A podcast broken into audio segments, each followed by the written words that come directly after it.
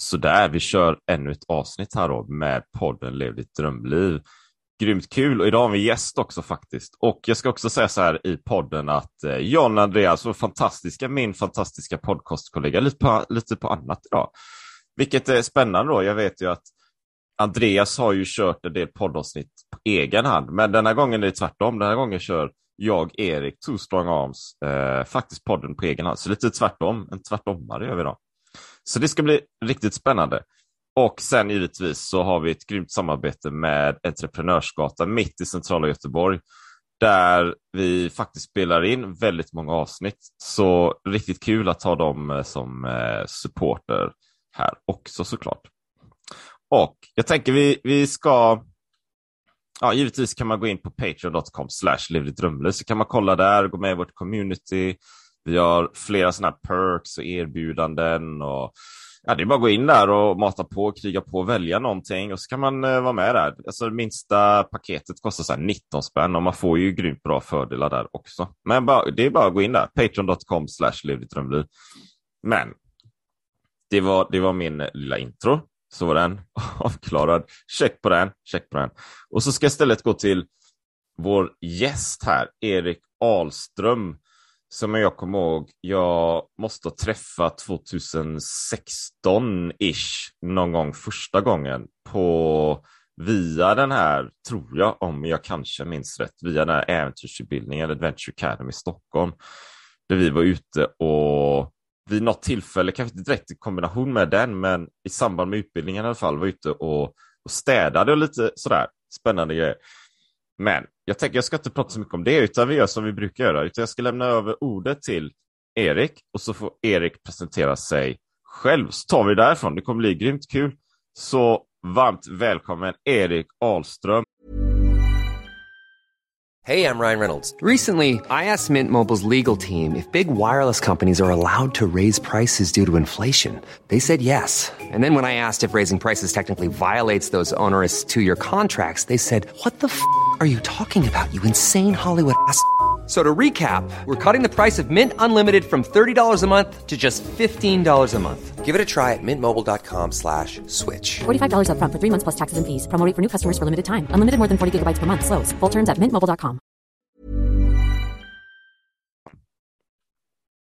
Tusen tack. Vi, gjorde, vi, gör, vi gör det väldigt enkelt för oss, eller hur? Eftersom vi heter samma namn. Vet du om att ja. eh, Erik är Sveriges vanligaste namn faktiskt? Eh, och, men det har i kombination med att eh, om, om det är dubbelnamn så, ja. var Erik. Eh, och vet du varför jag heter Erik? Nu kommer jag på det. Nej, varför heter du Erik, Erik? Nej, men jag heter det för att, eh, för att eh, mina föräldrar tyckte att det skulle vara så passande namn. För att ja. det skulle fungera lika bra i USA som i Sverige. Aha. Så ibland, ibland refererar jag till den här fi filmen Sliding Doors. Har ja. du sett den? Uh, nej. Doors, nej, Sliding Doors, för, för de som inte har sett Sliding Doors så är det en film som egentligen ja. är en, en, en, en parallell story om, om mm. en, en tjej som lever två parallella liv. Och det ena livet går ut på att hon går till tunnelbanan och eh, hon missar precis att hoppa in på tåget. Eh, så hon går tillbaks, går, går tillbaks till sin lägenhet och där upptäcker hon att sin pojkvän är otrogen med, med en annan kvinna. Så hon gör slut på det här förhållandet. Mm. Eh, den andra sekvensen, då att hon hinner, hon stormar, slänger sig in i tunnelbanan och hinner med det här, det här tåget in till jobbet och lever ett annat liv med den här mannen och lever ett totalt sett. Så hela den här filmen går ut på att man ser de här två karaktärerna i deras två olika liv. Ja. Och det är det jag tänker på. Alla vi som lyssnar har säkert olika sliding doors. Um, ja, det, det har hänt saker i livet. Varför gjorde man det här valet? Vad skulle det ha blivit om jag hade gjort ett annat val? Eh, mm. och i mitt fall så är det då att jag är född i USA. Eh, och mina, mina föräldrar är svenska. Det var därför jag döptes till Erik, för de visste inte om jag skulle vara kvar i USA, eller om de skulle vara kvar i USA, eller om de skulle flytta hem till Sverige. Så att de bodde där totalt sett i, i, i, i fyra år och det sista året var, var jag där, så jag är amerikansk och svensk medborgare. Så om, jag hade varit, om de hade bestämt sig för att de skulle vara kvar i Sverige så ja, då, då hade det nog eh, sett lite annorlunda ut det här, det här livet och du och jag hade troligtvis att då kanske inte pratat vid heller. Så det är lite, en, liten, ja. en liten konstig introduktion där, men det var det jag kom på lite spontant. Och det är väl det som är lite av mitt liv, att det har varit ganska mycket spontant, men jag skulle så gärna vilja sett hur livet skulle ha sett ut om man hade levt på ett annorlunda sätt. Och ett annat land kanske. Har du, har du, har du amerikanskt pass då? Ja, precis. Jag har ett amerikanskt och svenskt pass. Jag har jobbat i USA och sådär. Mm. Så jag har, väl en, jag har väl ingen stor folkpension och, och, och fara tillbaka på från USA, men jag betalade skatt. Ja. Eh, jag jobbade faktiskt en vinter i Snowbird i Utah och åkte skidor och, och uh, var, var en uh, servitör och bootfitter i, i snowboard i Alta och i Park City. Så jag har upplevt the, the Utah Virgin Powder Snow en vinter och det var faktiskt, det var på den tiden det snöade mycket. Så ser det inte riktigt ut. Ja, kanske det gör det i Utah nu, men det gör inte det på många andra ställen. Så det kanske vi också kommer komma in på. Eh, den globala uppvärmningen och vad som händer Amen. på vår jord. Var det där ditt, eh, tänker jag i alla fall, ditt, ditt, eh, för jag vet ju att du springer och, och tränar en hel del. Liksom. Var det där ditt natur, eller kan man säga så, ditt naturintresse? Slog det rot i USA då? Det var ju tidigt Nej, då, inte alls. Nej, inte alls. Jag kan faktiskt, jag brukar få berätta hur, hur livet, hur livet har just gestaltat sig. Och, och då går det ut på att jag, jag, har skrivit någonting och då är det med en bruten fotled kan man gå långt. Och ja. den brutna fotleden, det var faktiskt då som jag förändrade mitt, mitt liv och min, mina värderingar och halkade in på en helt ny bana i livet. Och det var ju jag som eh, många andra, inte så många, men jag tillbringade x antal vintrar nere i Schweiz i Verbier och åkte väldigt mycket skidor. Och inledningen jag gjorde det där, det var ju i 80-talet. Då förstod jag ju knappt att man kunde åka mycket skidor och mm. livnära sig på att åka hem till Sverige och måla tak på somrarna. Alltså, åka tillbaka och åka väldigt mycket skidor. Och på den tiden fanns ju knappt randonnée-grejer utan då, då var det lite telemark som man gjorde, lite toppturer och sånt där med. Och man, man botade och man hade skidorna på axeln och, och det, fanns, det var väldigt få som använde stighjul då. Eh, men i alla fall, det var på den tiden som jag också bestämde mig för att göra en tävling som heter Patrull de Glacé. Och Patrull de Glacé är en skidalpin tävling som går mellan Zermatt och Verbier, upp och ner i bergen där. En av dem går vartannat år. Den är en, en klassisk, fantastisk, utmanande tremans patrulltävling. Vi var fyra stycken som skulle göra den här tävlingen. Eh, jag var, tyckte jag, ganska stark, men det var min kompis Uffe som skulle bestämma vilken av oss tre som skulle vara med i det här patrullaget. Mm. Så jag åkte till en liten ort som heter Arolla som ligger mellan Zermatt och där skulle jag då gå halva turen över de här bergen och över de här glaciärerna. Jag började ganska tidigt, för som du vet Erik så måste man ju vara i bergen och i, uppe i, i glaciärområden tidigt på morgonen innan solen, och, solen värmer på och snöbryggor ja. och sånt där blir, blir, ja. blir klena. Så jag var där ganska tidigt, men jag, kanske, jag tyckte själv att jag inte var där så väldigt tidigt. Jag tyckte att jag hade lite brådis. Jag hade skidorna på axeln och eh, en, en tung ryggsäck och började gå på den här, den här lilla asfaltgången som skulle leda mig ut från byn och upp i bergen. Det hade varit dagsmeja där på natten så att det hade mm. bildats isfläckar. Och, och de där isfläckarna visade sig att eh, när jag tog mina stora raska steg på, så, halk, så halkade jag. och eh, jag hade ett par telemarkskängor då för jag skulle gjort den här, sådana ja. gamla as, asalopjäxor. Och eh, halkade och bröt fotleden.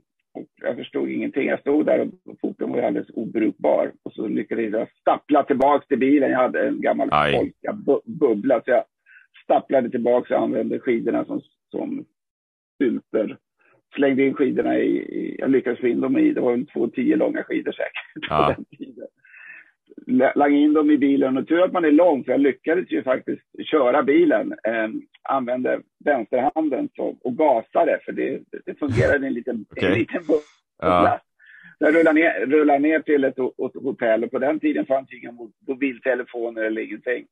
Så jag rullade ner till ett, ett hotell och stod och bankade på dörren där och S'il vous plaît, accident, orvere. Så de öppnade dörren och ja. eh, sen ringde jag mina, mina vänner i, i Verbier och nu efteråt så pratar jag om varför ringde jag, mina, varför ringde jag kompisarna och få pyret i Verbier? Varför ringde jag inte bara i en ambulans och bara ja. att de skulle ta mig ner. Men hur som helst, de kom och hämtade mig. Och så körde jag ner till Sion och eh, i Siondalen låg jag då i två veckor med bruten fotled och blev, fick en operation.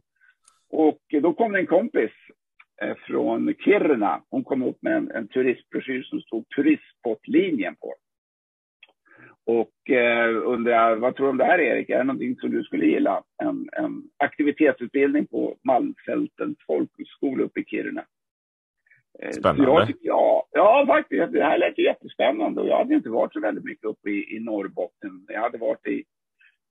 Jag hade åkt skidor någon gång i Riksgränsen. Jag hade varit någon eh, i år och, lite och så. Men i alla fall, så jag sökte den här utbildningen och flög, flög hem med ambulansflyget då i början av maj. Och sen så började den här utbildningen i september uppe i Kiruna. Och det första jag gjorde det var att ja, men jag, jag, det här berget Kebnekaise, det låter ju... Det, det, det vill man ju såklart bestiga. Det är Sveriges högsta berg jag och min dåvarande tjej, vi, eh, vi åkte ut till Kebnekaise. Vi gick inte östra leden, vi gick till västra leden. För jag kände att jag hade talat om att det där skulle vara lite knepigt och svårt, så det är bättre att ta västra leden. Så vi släpade på diverse olika utrustning och tog, tog oss upp på, på berget och då stod jag och blev helt exalterad och så förvånad över det här området som var lite ja. Alperna miniatyr. Ja. Jag trodde inte det fanns den här känslan, den här öppenheten och den här, de här vyerna. Och på något sätt så kanske börjar gro en sån här revanschlust. Att eh, jag lyckades aldrig göra den här tävlingen i Schweiz. Men eh, det är kanske dags att eh, skapa något liknande. Så då och mm. då jag hittade på den här idén att eh, att köra en skidalpin tävling. Och det var väl egentligen den första äventyrstävlingen som, som fanns i Sverige. Och eh, som, då, som jag döpte till Kebnekaise Classic. Och så fick jag då hjälp av mina klasskamrater ah, okay. som, som, mm. som funktionärer. Så där var, jag gick den utbildningen 91-92. Och eh, under tiden när vi, ja, min praktik var förstås på Kebnekaise och när vi slutade skolan klockan två, då var det många som gick och fika på brända tomten i Kiruna. Mm. Men jag, jag satt och jobbade och slet ekonomin för att få in mm. partners och, och, hitta koncept för, för det här. Och det var ju på den tiden det verkligen fanns eh, fax eller det fanns ju ingen ja. hemsida. Det var ju Nej. ett helt annorlunda sätt att kommunicera och marknadsföra en, en tävling. Ja, just det. Att, just det. Eh, Just det. Ja.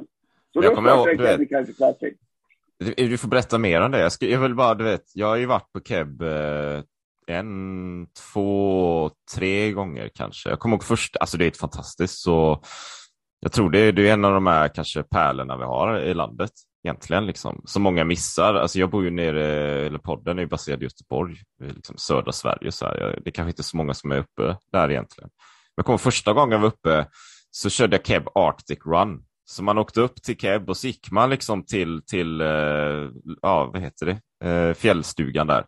Och sen skulle man springa runt, springa runt Keb så här. Och jag kommer ihåg, alltså ofta är man ju kanske bra på framsidan. Um, men man skulle springa upp och det var lite så här scrambling och grejer och på baksidan, det var helt magiskt. Det var ju så här, det var ju ren eh, natur. Va? Och lite som du säger där kanske, jag har inte varit så mycket i Alperna, men jag har varit mycket i Spanien och bergen och så runt omkring där. Så jag är inte heller riktigt egentligen van vid att, att det fanns sådana miljöer i Sverige. Man tänker inte riktigt på det. Och kom ihåg eh, andra gången, då var jag uppe på toppen. Så det var med en kollega på jobbet, och, eller två kollegor på jobbet, det jobbet jag hade då, och tog mig upp dit. Eh, de tog sig inte hela vägen, men jag tog mig hela vägen upp och det, det var ju helt fantastiskt. Jag kommer ihåg att det var, jag vet inte, så här var det, vi var på toppen och så var det det, snö, det var snöfall och dimma så man såg ingenting. Jag tror man ser väl så här 10 procent av landets yta från toppen av Keb. Men, men, men jag såg ingenting och så såg man eh, liksom stupen bara rätt ner från, eh, från eh, toppen där uppe. Så det var, helt, det var ett, det var ett, ett fantastiskt tillfälle. Liksom. Det är väldigt vackert där uppe. Eh, oavsett vad man, ja, ser man någonting så är det väl ännu bättre då förstås. Men det är en upplevelse. Det är en upplevelse. Helt klart värt att ta, ta sig dit. Va? Ja, den, st den, stora skillnaden är, är ju, om man jämför med Alperna, det är att det här är ju vilt. Här, här kan man ju göra vissa vandringar där man inte ser någon människa. Självklart gå upp på toppen, det har ju blivit en, en Ja, där är det ju massor folk. Liksom. Ja, bocka av, bocka av en bocka av aktivitet. Ja, så är det ju. Det liksom, det är Keb och det är Kilimanjaro liksom. Nu har jag förstått att det är Svalbard som alla ska till. Så att, ja. Eh, eller Färöarna också eftersom Bondfilmen spelas in. så det är så, ja. så det är så här måste. Nej, vi kommer ju komma in på det här också, det med, med Kebnekaise. Att, eh, vad vi, här, vi kommer komma in på den globala uppvärmningen och det som jag nu vurmar mycket för. Och eh, så nu är inte Kebnekaise sydtopp längre den högsta Nej, toppen eftersom Kebnekaise är ju en glaciär. Eh, förut var det en 40 meter hög glaciär. Den, den smälter på grund av den globala uppvärmningen och numera är ju Nordtoppen den högsta. Ja. Och Nordtoppen, det är, ingen, det är ingen lek. Då gör man den här kamvandringen mellan Syd och Nordtoppen och den är, den är ganska avancerad. Och i vissa fall måste man gå i replag för att ja. om man har, bägge sidor är stuprak ner till glaciärområden så att där vill man inte ramla så. Jag vet Nej. faktiskt inte riktigt hur Kebnekaise resonerar, hur, hur, man kommer styra, men man, man går ju oftast upp, guidar mm. upp, går östra leden och så mm. går man väl från sydtoppen till nordtoppen och så kan man gå upp halspasset då. Som vi gjorde under Kebnekaise Classic, då gick vi upp halspasset då. Ber berätta, berätta lite om Keb Classic där. Vad, vad, alltså jag känner inte till så mycket om det. Jag har ju hört talas om det. Så jag har hört talas om att ah, Erik Ahlström är någon, någon figur som huserar i bakgrunden och styrt li lite där. Men, men vad är det för något? Ja, Kebnekaise Classic, det, det, här är om man ska prata om hur man skapar sin, eh, hur man skapar en produkt och hur man gör en produkt attraktiv. I mitt fall så, så var det ju så att när, när, jag fick, när jag fick någon slags eh, engagemang att jag ville köra den här tävlingen så måste jag göra den attraktiv för andra och, anmäla sig förstås. Då. Och eh, först var det att lära mig området och också förstå lite hur bergen fungerar, hur vädret fungerar, glaciärer och sånt där. Få ett bra kontaktnät. Jag började ju träffa Peter Mågård som var sportchef och fick bra support av honom och fick även bra support av, av Kebnekaise fjällstation i området. Så började jag titta på Kebnekaise ligger ju Först är det två mil att ta sig från Kebnekaise fjällstation från Nikkaluokta och från Nikkaluokta upp till Kebnekaise så är det sex mil på en, en liten smal väg. Eh, och Kebnekaise ligger ju 30 mil norr om polcirkeln så det ligger ju inte så där väldigt det är inte så enkelt att ta sig dit som man jämför med hur tävlingar är i Alperna, de här skidalpina tävlingarna. Det är bara att köra till Zermatt eller köra till Verbier och så går man upp i bergen mer eller mindre. Mm. Eh, jättemycket folk överallt och det finns hytter och stugor och det finns säkerhetspådrag och det, det är väldigt organiserat och väldigt många som kör med. På den tiden fanns det inte så väldigt mycket tävlingar som det gör nu. Nu finns det ju. Nu har ju skidalpinism och gå, på, gå, på, gå med hudar blivit en enormt stor produkt, både i Sverige och utomlands. Så att eh, då, då började jag kika på, jaha, jag kan inte göra en endagars tävling tror jag, tyckte jag. Jag måste göra en tvådagars. Och vad är typiskt svenskt? Jo, vad är typiskt äventyr? Jo, det är gräva ner sig i en snöbivack och eh, ta med sig all utrustning under de här två dagarna i form av eh, spritkök så att man kunde värma, så man kunde smälta sin snö och, och, och, och laga mm. sin mat. Och även ha, ha med sig kläder för de här två dagarna. Man skulle ha med sig isyxa och stegjärn och man skulle då gå på de, de högsta topparna i Sverige och ta sig faktiskt över de ja, riktigt mäktiga glaciärerna, eller gå i replag. Mm. Så att eh, det var mycket reka, det var mycket liksom räkna på hur, skulle, hur långt skulle man ta sig och eh, vad, verkar rimligt. Och eh, då blev det just en tvådagars tävling i det här också lite av jojo-leden, också en klassisk led. Och sen så de här klassiska topparna, nord och sydtoppen. Och de första åren pratade vi om att vi skulle ha Tolpagorni med också som en, eh, den här grytan där man kunde fira sig ner. Mm. Så, så, vi hade inledningsvis då när tävlingen drog igång då 92 då hade vi ju eh, då hade vi en enorm salig blandning av folk som, som kom. Ola Skinnamo var med bland annat. Han var en liten tjunig 19-åring. Eh, Magdalena Forsberg var med och sen hade vi eh, några år senare så var Torny Mogren med och vi hade Vasaloppsvinnare och vi hade de här skid, vi hade skidlärarna från Riksgränsen. Stefan Palm och eh, ja. Anders Svensson och Anders Bergvall som då var skidlärare i i Riksgränsen och så hade vi de här, de här killarna, skibanten från Chamonix, Micke Lemmel och Mats Scott och, och Björn ja. Andersson. Som sen, som sen började tävla inom, inom adventure racing i, i hela världen och, och, nu, och så är ni grundare till hela Ötelö-konceptet. Och, mm. Så de, de, de fortsatte ju och är stora legender och, och ikoner och, och, förebilder på samma sätt som, som killarna från Riksgränsen mm. som blev Sveriges första bergsguider. Så det var, det var en sån otroligt skön blandning. Kul. Ja, så hade vi ju en, riktigt sköna tjejer också med. Eva Rimnäs från Skian Limited, Lotta Jordan Felice som varit med massa år, som startade Houdini. Så det, det var en, en jävla skön blandning och det var, vi fick verkligen till de här banketterna. Det var, vi, tog, vi flög in band från riksgränsen och det var stå och dansa på borden och det var ett enormt festande. Och i slutet på säsongen, både bland personalen och, och funktionärer och vi ja. i tävlingsledningen. Så att, eh, men om man, om man ska liksom blicka tillbaka och undra, om man ska börja sin, sin karriär som en race director, då kanske man inte ska börja med i Sveriges högst alpina område och där är, där är dåligt väder och laviner. Och det var tuffare menar du? Ja, det var helt galet. Att jag låg i Elsas rum, som det hette, liten, ett litet rum på, på, på toppen på eh, fjällstation där och, och, tittade ut genom fönstret och så, försökte bedöma hur mycket det, mycket det blåste. Och det, det, ja. jag körde tävlingen i sex år. Jag kan säga ja. av de här sex, sex åren så gick det faktiskt bara att köra ursprungsbanan två år.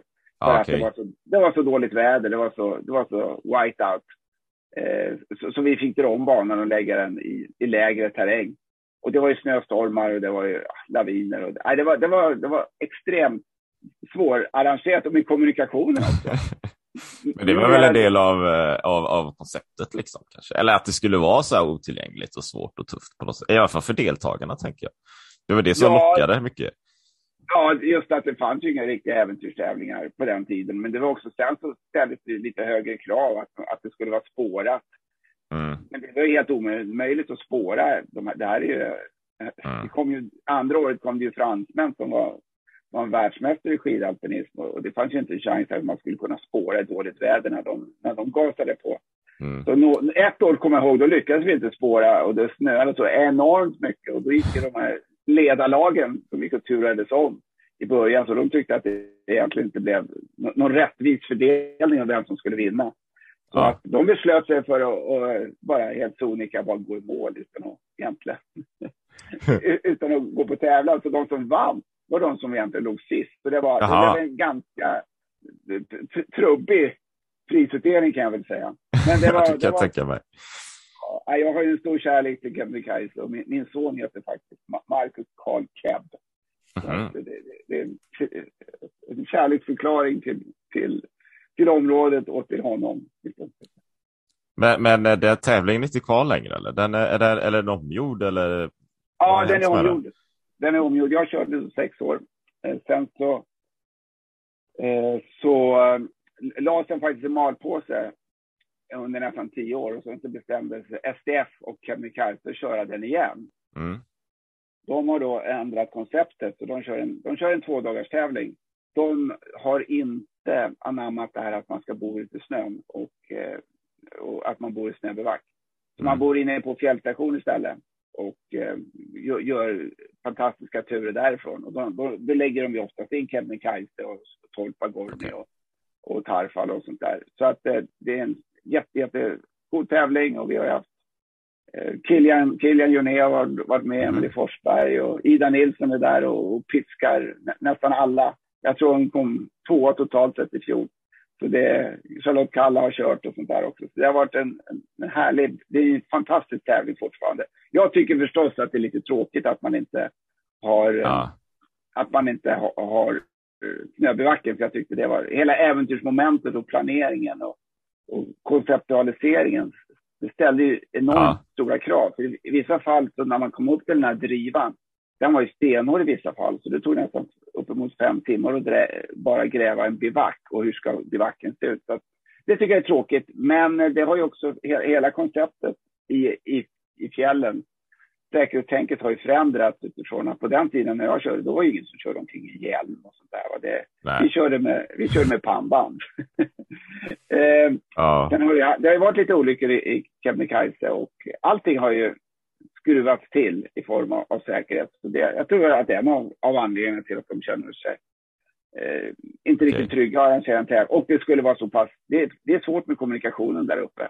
i, i det här området. För det vimlar inte av stora drivor där man kan, där man kan gräva en ja. Men jag hoppas att en dag, eh, nu har de ju haft 25-årsjubileum, men jag hoppas att, att, de, att de lägger in en, en sån klass. Och jag har ju sagt till mina, de här killarna som, och tjejerna som varit med så länge sedan, kom igen nu kör vi en Old Guys and Old Girls Rules här och kommer upp på heavy metal gear här och kör våra... på den här tiden fanns det Retro, inga... kör retro. Ja, det, ja, det var ju så. Då var det Telemark som vi hade och vissa killar gick till och med upp på det var några gruvarbetare från Kiruna mm. som, som, som knappt kunde åka skidor, men de var så... så de körde de tränade så pass hårt. Ja, det var hund, hund Det var krig, ja. De vann ett år.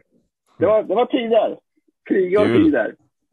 Det låter mm. jättespännande. Många namn där också som man känner igen. Kilian Jornet och, och, och mm. flera. Men du, jag tänkte Erik, du, du, nämnde, och det kommer vi kanske in på, du nämnde när du bröt eh, fotleden så fick du andra värderingar. Så åkte du upp till, eh, till eh, Kiruna och byggde Keb eh, Classic och alla de här grejerna. Jag tänkte de här värderingarna, det kanske, det kanske hur, hur skiftade de då? Vad, vad, hur var du innan liksom? Hur var du efter? Det var, det var ju med naturen som, som jag, eh, eh men också faktiskt det här gå på en folkhögskola. Min, eh, min brorsas dotter hon har precis gått ut eh, gymnasiet nu och jag rekommenderar att hon ska gå en folkhögskola. Och jag tycker inte det spelar så jättestor roll vilken folkhögskola. Hon är intresserad av djurhållning och sådär. Så jag tycker försök att gå en, för när man är i den åldern, man är ganska tveksam vad man ska hitta på. Jag var ju betydligt äldre förvisso, jag var ju strax under 30. Eh, men hit, när, när, jag var ung, då gjorde jag alla lumpen och då var det ett sätt att en, en språngbräda och ett, också hitta någonting. Vad, just lära sig naturen, vara ute i naturen och få en förhållande till det. Och i mitt fall var det då en kombination av kärleken till naturen och eh, att jag jag får en lugn, jag får, men också anledningen till att jag har hållit på nästan i, i 30 år och arrangerat här olika äventyr och tävlingar, det är att jag vill få ut folk i mm. det här området som jag själv älskar. Så när man arrangerar en, arrangerar en tävling som heter Vänlis Odyssé, en multisporttävling som gick från Narvik hela vägen ner till Luleå. Sen så körde jag för några år sedan en tävling som heter Sweden Skyrace 24 uppe, just uppe i, i Björklidensfjällen med med i midnattssol. För komma upp till, i, i midnattssol, det, det, det, är obeskrivligt. Man måste vara på plats för att mm. få den känslan. Så det var det som, som eh, det blev någon slags dragning till natur, men också just nu när man när jag tycker att vi, vi exploaterar så enormt mycket. Det finns inte så många ställen på jorden som är, som är ödes där vi inte har satt ner våra avtryck. Så, så det gäller att hitta sina egna små, små, små oaser och utmaningar. Vad, vad, är, vad är det som, en snabb fråga då, vad är det som skiljer folkhögskola mot en vanlig eh, ja, lärosäte in i stan någonstans? Typ ett universitet eller någonting? Ja, det ställs inte riktigt lika höga krav. Du får inga betyg, utan det, det är mer ta tillvara på eh, människans förutsättningar och kanske även jobba i, i, i lag lite mer det är inte så... Akademiskt? Typ. Nej, precis, precis. Och i vårt fall var det ju då en, en utbildning där man skulle lära sig att klättra, man skulle köra hundspann, vi skulle paddla fors, vi skulle ja. gå på toppturer och vi skulle vandra. Och vi, eh, så vi var ju väldigt, väldigt mycket ute i de här områdena i Riksgränsen, Björkliden och Kebnekaise. Och i mitt fall var det så, om man tittar på det här med sliding doors och vilka möjligheter man ja. kan få om man, om man sticker ut hakan och visar, visar framfötterna det var ju så att vi, vi jobbar ju mycket i Björkliden, så jag lärde känna, eller vi hela klassen hade, lärde ju känna de här personerna, hotellcheferna, marknadscheferna. Och eh, jag blev faktiskt uppringd ett år efter min, min utbildning av en, eh, han som var marknadschef uppe ja. i Björkliden sa Erik, eh, vi, har, vi har pratat lite om dig här på, på anläggningen och vi, har ju förstått att du, du startade en Kebnekaise Classic och det var ju från ax till limpa, du verkligen skapade med, med ett embryo och eh, slutförde ett, ett stort projekt. Och, eh, nu, nu, och då hade jag tills börjat att jag tyckte det här var så spännande så jag hade tänkt göra en kopia på en tävling som heter KIM som står för Carrymore International Mountain Marathon som gick ja. i, i Skottland, en bergsmaraton. Så jag hade en, en tanke på att köra Kebnekaise på vintrarna och så skulle jag köra en bergsmaraton på somrarna. Eh, I samma veva så blev jag uppringd av, av Pekka Salomonsson från Kiruna och som frågade ja, men skulle du vara intresserad av att söka jobbet som marknadschef i Björkliden? Mm. Så jag, mm. men jag kan inget om marknadsföring. Nej, men du, kan, du, du är duktig på att genomföra, genomföra event. Så, eh, så jag tackar ja till den där, den där tjänsten i Björkliden. Och då, då gjorde jag tillsammans med Björkliden den här, då hette den FEM, Fjällräven Extrem Marathon, som nu heter BAM, som jag också är inne på. Ja. Som har funnits i Björkliden, Riksgränsen-området, där man springer i tvåmannalag. Och har med sig sin packning och sovsäck, liggunderlag och tält och, och, mat under två dagar. Så den har funnits nu i 30 år. Så det är, det är jävligt häftigt att den fortlever och är de här jätte, jättefina fjällområdena som finns norr om polcirkeln upp, just upp i Björkliden. Så att, eh, om vi pratar om det här med sliding doors och vad man ska hitta på så, så i det här fallet så blev det ju en folkhögskola både i Kebnekaise och uppe i Björkliden då, som, som formade mig och skapade det, det som jag, ja, jag värdesätter mycket. Och det, och det visar, det visar folk, liksom jag själv, mm. vad jag trivs. Och uh, lägga banor är utan tvekan det roligaste. Är det så? Är ja. Nej, men jag ville visa det som jag själv tycker är det finaste eh, området. Att springer man där då, då ser man ju eh, glaciärer på den sidan och så kommer man in i den här lilla skogen och, och då får man, kommer man upp i en glänta och när man kommer över gläntan så öppnar sig eh, fjället och då ser man det här turkosblåa havet, eller Stora sjön nere vid Kärkevagge. Ja, ja. Nej, jag håller med. Jag håller med. Vet, det är ju som... Eh... I'm Ryan Reynolds. At Mint Mobile, we like to do the opposite of what Big Wireless does. They charge you a lot, we charge you a little. So naturally, when they announced they'd be raising their prices due to inflation, we decided to deflate our prices due to not hating you. That's right. We're cutting the price of Mint Unlimited from $30 a month to just $15 a month. Give it a try at mintmobile.com slash switch. $45 upfront for three months plus taxes and fees. Promote for new customers for limited time. Unlimited more than 40 gigabytes per month. Slows. Full terms at mintmobile.com. Hey, I'm Ryan Reynolds. At Mint Mobile, we like to do the opposite of what Big Wireless does. They charge you a lot, we charge you a little. So naturally, when they announced they'd be raising their prices due to inflation, we decided to deflate our prices due to not hating you. That's right. We're cutting the price of Mint Unlimited from $30 a month to just $15 a month. Give it a try at mintmobile.com slash switch. $45 upfront for three months plus taxes and fees. Promo for new customers for limited time. Unlimited more than 40 gigabytes per month. Slows. Full terms at mintmobile.com. Alltså, vet, när, när jag bygger mitt eget koncept, Too Strong Arms, det handlar mycket om att, eh, och det, det kanske inte säger så ofta egentligen, utan eh, ofta när jag pratar så pratar jag om träning och kost och, och mental styrka och så här, liksom, att, att, att våga och kunna och pusha sig själv och komma ut och så här. Men, men någonstans så, för mig handlar det mycket om att komma ut i naturen. Du vet. Eh, att komma ut i naturen, upptäcka naturen och kanske inte bara den här liksom, nära eh, närmsta skogsdungen, det är också bra kanske, men gärna komma långt bort, komma upp i bergen, köra eh, långa pass någonstans, eh, lång, liksom, där du inte bor, upptäcka naturen helt enkelt. Då. Just för att jag tänker mig om du är i naturen och ser de här fantastiska sakerna, de här bergen, eh, stora alltså skogs, eh, skogarna, då kommer du rimligen bli mer hänsynsfull och ta hand om naturen, tänker jag mig. Sen när du kommer tillbaka så kommer du vara mer försiktig och inte skräpa ner och stöka till och tänka mer på ja, men vad kan jag göra för att faktiskt bevara det. Och, och VS då kanske att om jag inte gör de här grejerna, om jag inte är ute och springer och tränar i skogen eller åker skidor och sådär, då, då tänker jag att då riskerar man ju få någon slags betongmentalitet här. Man, man får den här, man har ingen kontakt med naturen, det blir något annat, det blir något slags subjekt, det blir ett, en distans och jag slutar kanske tänka på det och bry mig inte riktigt, utan jag kör på som vanligt så här. Ja, det är jobbet och det är allt annat som händer och jag, jag tappar det helt. Så jag, jag tänker att, och det, det, låter ju verkligen som att det är det du jobbar med och har jobbat med länge och, och har nått mycket resultat i. Att, att, att komma att bygga den här bryggan mellan mm återuppbygga bryggan kanske man ska säga, mellan människan och naturen igen. Ja, och den, den har ju blivit, det har ju hela tiden blivit sämre och sämre. Och eh, om, om, man då ska knyta ihop säcken så så har det ju att göra med det att vi, vi människor har tappat kontakten. Vi har tappat kontakten både till naturen och vår egen kropp.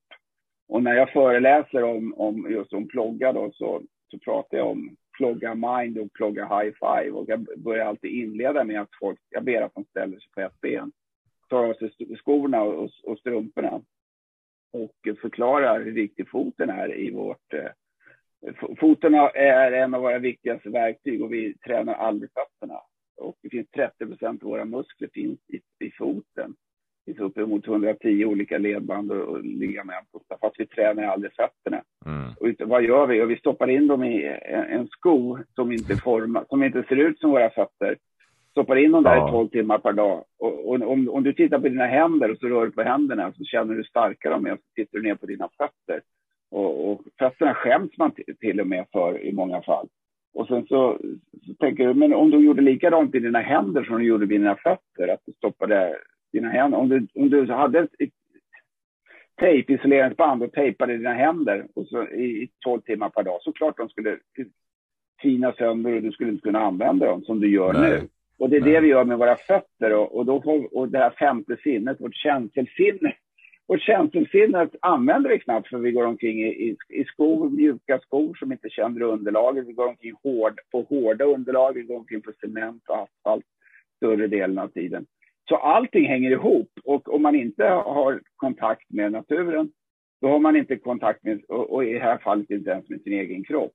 Och så är man inte närvarande. Nu blir vi ännu mindre närvarande för, för att vi går omkring konstant med, med poddar och grejer i våra öron. Och vi, eh, så, så vi, vi vet knappt var vi, vi, vi befinner oss. Känner du till att en 14-åring i dagsläget tillbringar sex timmar per dag framför en, en, en skärm? Sex timmar? Sex, tim sex timmar per dag. Så klart att man inte är närvarande då. Man, man befinner sig något helt an, an, annanstans. Så där, därför ja. också jag, jag är superorolig för den här generationen, för vår generation. För det har gått så eh, väldigt fort. Det har gått så otroligt fort hur vi har förändrat vårt beteende och vår norm. Om man lyssnar på Anders Hansen och eh, hans, hans ja, han anser vad, vad vi gjort med vår, våra hjärnor. Det, är, det går så det är läskigt. läskigt, läskigt. Fort. Det är så fort. Så kom ut i naturen, lyssna på fågelkvitter, ta dig skorna, gå lite barfota lite mindfulness, luk, lukta på skogen, känn på vattnet. Eh, använder man fem sinnena, men framför allt gå med barfota. Ställ dig på ett ben, blunda, för då tar du bort ett sinne.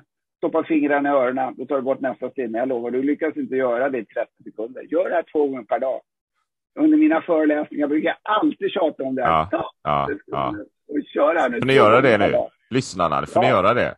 Gör de här ja. grejerna. Gör som Erik Ahlström säger här nu. Uh, jag tror det är skitbra. Och du vet, det, det, jag tänker också på en annan grej jag tänkt på som hänger ihop med det här, för jag, jag håller ju med så. Jag kör ju mycket löpning året runt och då brukar jag ju springa shorts bara, du vet. Så jag brukar ju inte ha någon t-shirt någonting.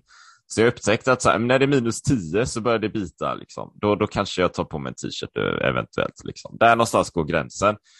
Och så springer jag så här och så är det folk som, eh, som tittar på mig och tror jag är helt dum eller galen. Eller, du vet, som skrattar och ofta säger de roliga grejer och så här.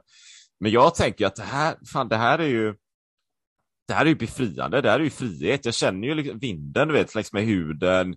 Om det regnar så känner jag regnet, om det snöar så känner jag snön. Är det sol så känner jag solen över hela hud, liksom, hudytan. Så här, va? Det, är, det, är ju, det är en fantastisk känsla. Jämfört då med att många löpare, som, även om det är varmt väder ute, så springer de ju med vindjacka och t-shirt och allt möjligt. Och de kanske till och med har vantar och någon mössa. Vet. De är ju helt indränkta där. Eller, eller som jag kan vara ute och springa eh, med shorts, bara överkropp och så ser jag folk som promenerar med sina hundar och sådär. De kan ju ha tjocka vinterjackor när det är på vintern och sådär. Det är i princip som att du är inomhus och det är 20 grader varmt och du är utomhus och det är fortfarande 20 grader varmt. Du är liksom helt isolerad från naturen i, i det lilla. Mm. Jag, brukar, jag, jag, brukar säga, jag går alltid och, jag, går, jag bor i lite sommarstuga nu och då går jag alltid och badar. Och, eh, och för mig att gå de här morgondoppen är väldigt liksom, härlig start på morgonen, jag får jättemycket energi. Men för mig att ha på mig ett par badbrallor när jag gör de här doppen, det, det känns mm. som, i, som igår till exempel, då kom det ner ja. en, en, kvinna och, och, skulle bada. Och jag, då, då väntade jag liksom tills hon var klar och sen så hoppade jag i naken. Då. Och i vissa ja. fall så, så har, har jag tagit, om, om det finns folk omkring, då liksom går jag ner med badbyxorna i handen, håller och sen så tar jag av mig badbyxorna precis när jag hoppar i så ingen ska behöva se någonting. Man, ja. Jag är en nudist och en naturalist, det, det stora ja. skillnaden. jag vill inte visa upp någonting. Jag vill bara bada naken. För, för om jag simmar omkring, jag tar med klocka allting bara för att få den här känslan, närvaron av, av Moder Jord och mot vattnet mm. mot hela min kropp. Mm. Så att eh, det, det, känns väldigt, väldigt konstigt att, att ha badbrallor på sig när, när jag mm. badar. Liksom. Det, det mm. känns, eh, och jag vet inte, det, det här kanske förändras nu när man blir lite äldre, att man på något sätt kommer närmare döden, att man blir, mer när, blir mer närvarande, att något kommer, någon slår ens hårt i huvudet. Men, eh, men den här Alltså att man vill, vara mer, man vill vara mer naken, eller man vill vara mer nära naturen menar du? Ja, Ja, precis. Man vet att det är där man kommer. Det enda vi har gemensamt. Men det låter ju att... befriande. Ja. Så att det rekommenderar jag och, ehm, och är ju väldigt oroad över vad, som sker, att vi tillbringar för lite tid. Inte kanske att vi ja, bara är ja. för lite nakna, men att vi, att vi tillbringar fel tid i naturen. Och, att, eh, och hur gör vi då? Jag tycker också inte det ska vara så viktigt med resultat. Jag har aldrig varit, jag mm. älskar att tävla. Men om jag brukar säga jag tävlar med två personer. Jag tävlar med den framför, för den vill jag gärna springa om. Och så vill jag inte mm. gå omkull, omkull, omkull, inte omkullsprungen, men ja. sprungen den bakom. För, för hela den här känslan att ställa upp i en tävling är, är väldigt speciell. För att man är verkligen i nuet. Man, eh, man håller på att dividera om jag ska korta eller långa strumpor. Ska man ha två eller tre hjälp? Man är just här och då nu. Eh, och eh, det, det, gör man inte så ofta, att, att det är det som är väldigt, väldigt viktigt. Och, och man, man ger ju allt också, men samtidigt så, så är det inte så, så, så otroligt viktigt, utan man tävlar emot sig själv. Så att när man får på sig den här nummerlappen, jag tycker, även folk, jag är ingen tävlande, men skitsamma, sätt på dig en nummerlapp och bara prova. Du, du tävlar med två personer, en framför och bakom, du behöver inte prestera någonting. Och så, för då vet du att du kommer göra ditt bästa och jag är mitt leende. Så att, eh, ja, det, det, det, är, det, är, det är rätt roligt faktiskt. När jag, när jag är ute och tävlar eller deltar i lopp kanske jag ska säga, eh, så jag tänker lite likadant där. Ofta när, jag kommer i mål i första frågan eller, eller första, vad, vad satte du för tid och sådär. Så ibland, eh, då får jag kolla klockan och sådär då, men oftast har jag ingen aning. För jag, jag brukar ju mer, ja men det handlar inte om det för mig, men jag, jag kanske kan förstå att det, det, är lätt att relatera till tiden för då får folk en bild av eh, hur det har varit och hur snabb man är och så här. Men för mig handlar det mycket om bara att vara ute och röra på mig. Och, så och det, sen håller jag med, det är ju så här, du vet, sätter på sig nummerlappen, då försvinner ju i princip resten av världen. Det blir väldigt så minimalistiskt. Mm. Det är ju bara där och då va? Ja, vi har, jag var med och startade konceptet trailrunning i, i Sverige då när jag fick en förfrågan från Salomon att internationellt sett att de skulle dra igång trailrunning i hela världen och vi blev kanske tio personer som blev kontaktade globalt sett som, som hade nätverk. Mm, och då, okay. då när, när, vi körde då Salomon Trail Tour för drygt, ja, det var väl 12 år sedan vi började, så, så, skulle vi, då fanns ju bara terränglöpning. Och mm. då, då, var det sånt jävla tjat om att, ja, varför heter det trailrunning? Varför ska det inte heta terränglöpning? Då sa vi lite Erik om, om plogga. För jag vet att det är ditt, ditt, ditt stora projekt nu.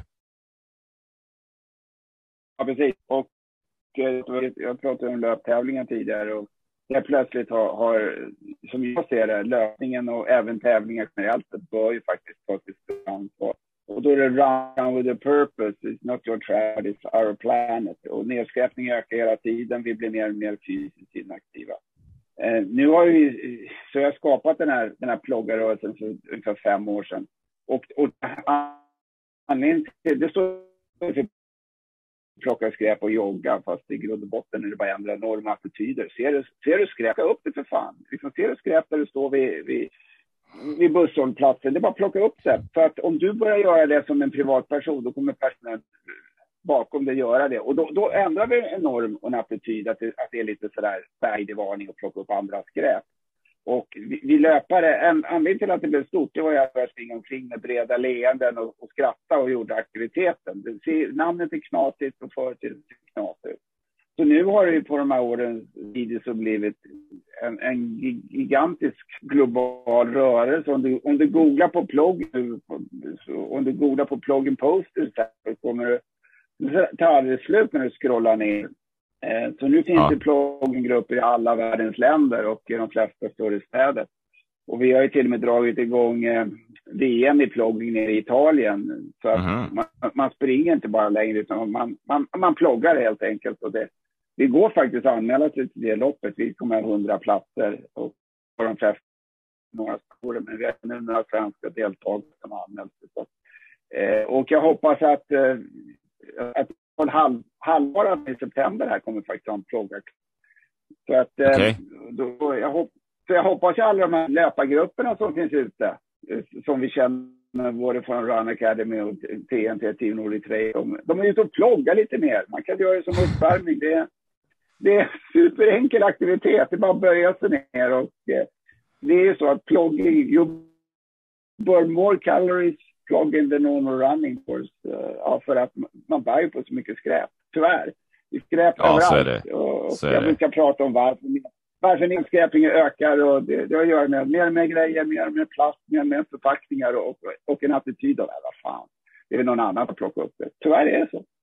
Ja, det är ju rätt tragiskt. Alltså här utanför där jag bor bara. Eh, alltså jag kan ju erkänna att jag kan göra det också. Man går runt här och ser man något skräp på marken och va, vet, va, och så går man vidare. Eller hur? Alltså det är ju så det ofta är. Men igår gjorde faktiskt inte det. En granne kom förbi och, och hade hittat någon chipspåse här som skulle slängas. Så ja, men vad är soptunnan? Den är där då. Och så såg jag en, en petflaska, så ja, men då tog jag den i samma veva då, slängde då. Men, men jag och, men det är ju som du säger, Erik, det är en attitydgrej. Sådär, va? Det är att få in tanken bara, att få in tanken på att ja, okay, nu kan jag faktiskt plocka upp där och slänga. Alltså, det är ju inte svårt, det är ju inte en teknisk svårighet, det är, ju ingen avancerad grej. Så här. Det är ju bara att plocka upp någonting. Men det är ju bara beteendet. Ja, det, det är bara att börja. Nej, men det är skräp för skräp. Och är det rent och snyggt, då, då kommer det inte skräpas ner heller. Vi har ju ett, tyvärr ett problem med de här, de här sätterna. Det slängs ut tre miljoner fimpar per dag. Alltså tre mm. miljoner fimpar per dag. Och va, va, varenda jävla fimp, eh, den spär fem liter vatten och tar upp mot fem år innan det försvinner. Och det, de här rökarna, de tror ju att om man slänger ner en fimp i, i avloppet, då tror man att det försvinner, men det gör det ju inte. De, de här systemen, de fungerar inte. Så det, så det kloggas igen eller kommer rakt ut i, i Östersjön eller på ditt fall ute i Bottenhavet. Mm. Eh, det, och eftersom Östersjön är en av världens skitigaste hav, så såklart, all nedskräpning är ju del av det. För att, eh, och vi brukar säga, ah, men vadå, som är i länder som eh, Sydostasien? Ja, visst är det så. Men vi måste gräva där vi bor, va? där vi lever och vi kan vara ett föredöme. Och, och min vision med plogga, och det är att det ska, vara obligatoriskt i, i skolan också, att vi ska nu i Göteborg kör vi sommarploggar istället för sommarjoggare och jag vill ju att skoljoggen ska bli skolploggen och att, att, att, att plogga blir som Greenpeace, att det blir Världsnaturfonden, att vi ska bli global rörelse. Men, men vi har inte kommit dit. Vi ska, vi ska bli en insamlingsorganisation. Så jag kan väl framföra en, en, en önskan att ni som lyssnar på det här blir gärna med i vår lilla ideella ploggförening. Och de som vill engagera sig, vi behöver hjälp med folk som kan sociala medier och kan hemsidor. Ja, någon som vill hjälpa till och även bara plåga rent, rent eh, vi tar upp event i hela, hela världen och i Sverige för att det är förbannat kul aktivitet. Man springer omkring och skrattar och, och aldrig varit så enkelt att få, få hjälp från, och jag brukar säga det när, när vi mm. drog igång. Så att det bara att gå till den lokala ICA-handlaren så ställer de upp med hamburgare för oss floggare. Så det, man är, det är ingen som tycker att det, att det är en dålig grej, det lovar jag. Nej, nej. Men om man vill veta mer då, vad gör man då? Om just plogga? Ja, ah, det finns ju på våra sociala medier. Eh, och det, jag måste säga det, ibland tycker jag att det är svårt. Jag är ingen riktig social media men igår lade jag ut en grej på vårt Instagram-plogga mm. om en, på en, eh, i en liten restaurang och då hade de sagt We don't sell uh, uh, bottle. Vi, vi, säljer alltså inte vatten på fel längre, utan tar med vanliga flaskor ja, ja. i uh, vattenfontänen. Och det var rekordmånga likes på den. Och det, det är väl ett typiskt tecken på att varför finns det petflaskor med vatten? Vi har ju världens bästa vatten i Sverige. Ja. Och eh, var, varför ska, ska vattnet har ju producerats, transporterats Där pratar man om den här otroligt onödig produkt. Att ja. köpa vatten i, i flaska. Eh, och sen så i, i Sverige har vi ett, ett, ett bra system med, med pantsystem. Men ändå så kommer inte allting tillbaka för att den är för låg. Ja. Och i, i, i, i, Europa så finns det inte, du har ju själv varit med i Spanien hur det ser ut på vägrenarna. Där ja, jag vet. Jag vet. Det, det är bedrövligt. Så, och varför kan inte EU samlas om att allt, alla petflaskor och aluminium pant på benen mm. de få länderna i, som har det. Men nedskräpningen ökar i Sverige ändå. Så att, eh, mm. Och sen den fysiska aktiviteten sjunker ju också. Vet att en 14-åring, de rör sig ju bara 9 procent är tillräckligt. Alltså, gör ja. vardagsmotionen. Skit i den där jävla elskoten eller, eller gå, gå, i trappan. När man kommer till centralen, då tar 90 procent av rulltrappan och för bredvid så vanlig trappa. Vad är det problem med människor? Mm. Mm. är vardagsmotion så hårt? Men det är väl i grund och botten är vi lata. Det är därför vi inte böjer oss ner och plockar upp det. ja, precis, precis. Det är, det är, ja, det är galet. Det är helt galet. Jag, jag tänker en, en um Eh, Okej, okay, två, två, har två avslutande, två avslutande frågor. En, en fråga, men du är inne på den nu då i och för sig, men är det något särskilt, du, du får gärna repetera då kanske, men är det något särskilt budskap du vill nu till lyssnarna? Eh, mm, Erik, eh, är det plogga eller, eller är det något, något annat du vill få ut tillsammans med det? Vad vill, vad vill du, är det någonting du vill säga? Ja, alltså plogga är ja, jag brinner ju för det. Jag tänker på det 27 eftersom jag, jag brukar känna mig själv som en, en, en, en här häst liksom, som galopperar snabbt framåt. Och, och mina skygglappar nu, eftersom jag har varit för, jag föreläser hela världen. Och nu sist var jag på det här, det här We Don't Have Time föreläste. Och det är så mycket snack, det är så mycket snack hela tiden. Hur ska vi rädda världen? Hur ska, vad, vad händer med den sjätte massutrotningen, biologiska mångfalden, ja. ja. och uppvärmning? Jag känner att plogga, det räcker mig att om alla skulle börja plogga, skulle det här skräpet som vi ser, det, det kommer bli en resurs i slutändan. Och ja. helt plötsligt så, så tittar vi på varandra och blir stolta, att vi, att vi kan kramas. Men efter corona så kunde vi inte göra det. Så plogga, jag ska bara dra de fem grejerna varför det är så viktigt. Det första som var det, det, det är att vi rör på oss för lite.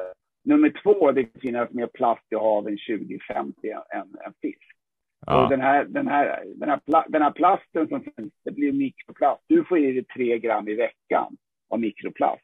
Så vi, vi måste, innan den här plasten hamnar i havet så måste vi ta upp det. är nummer två. Nummer tre, vi dödar mm. djurlivet redan nu. Så att alla fåglar plast i sig och vi har redan tagit död på 60 procent av ryggraslösa mm. djur.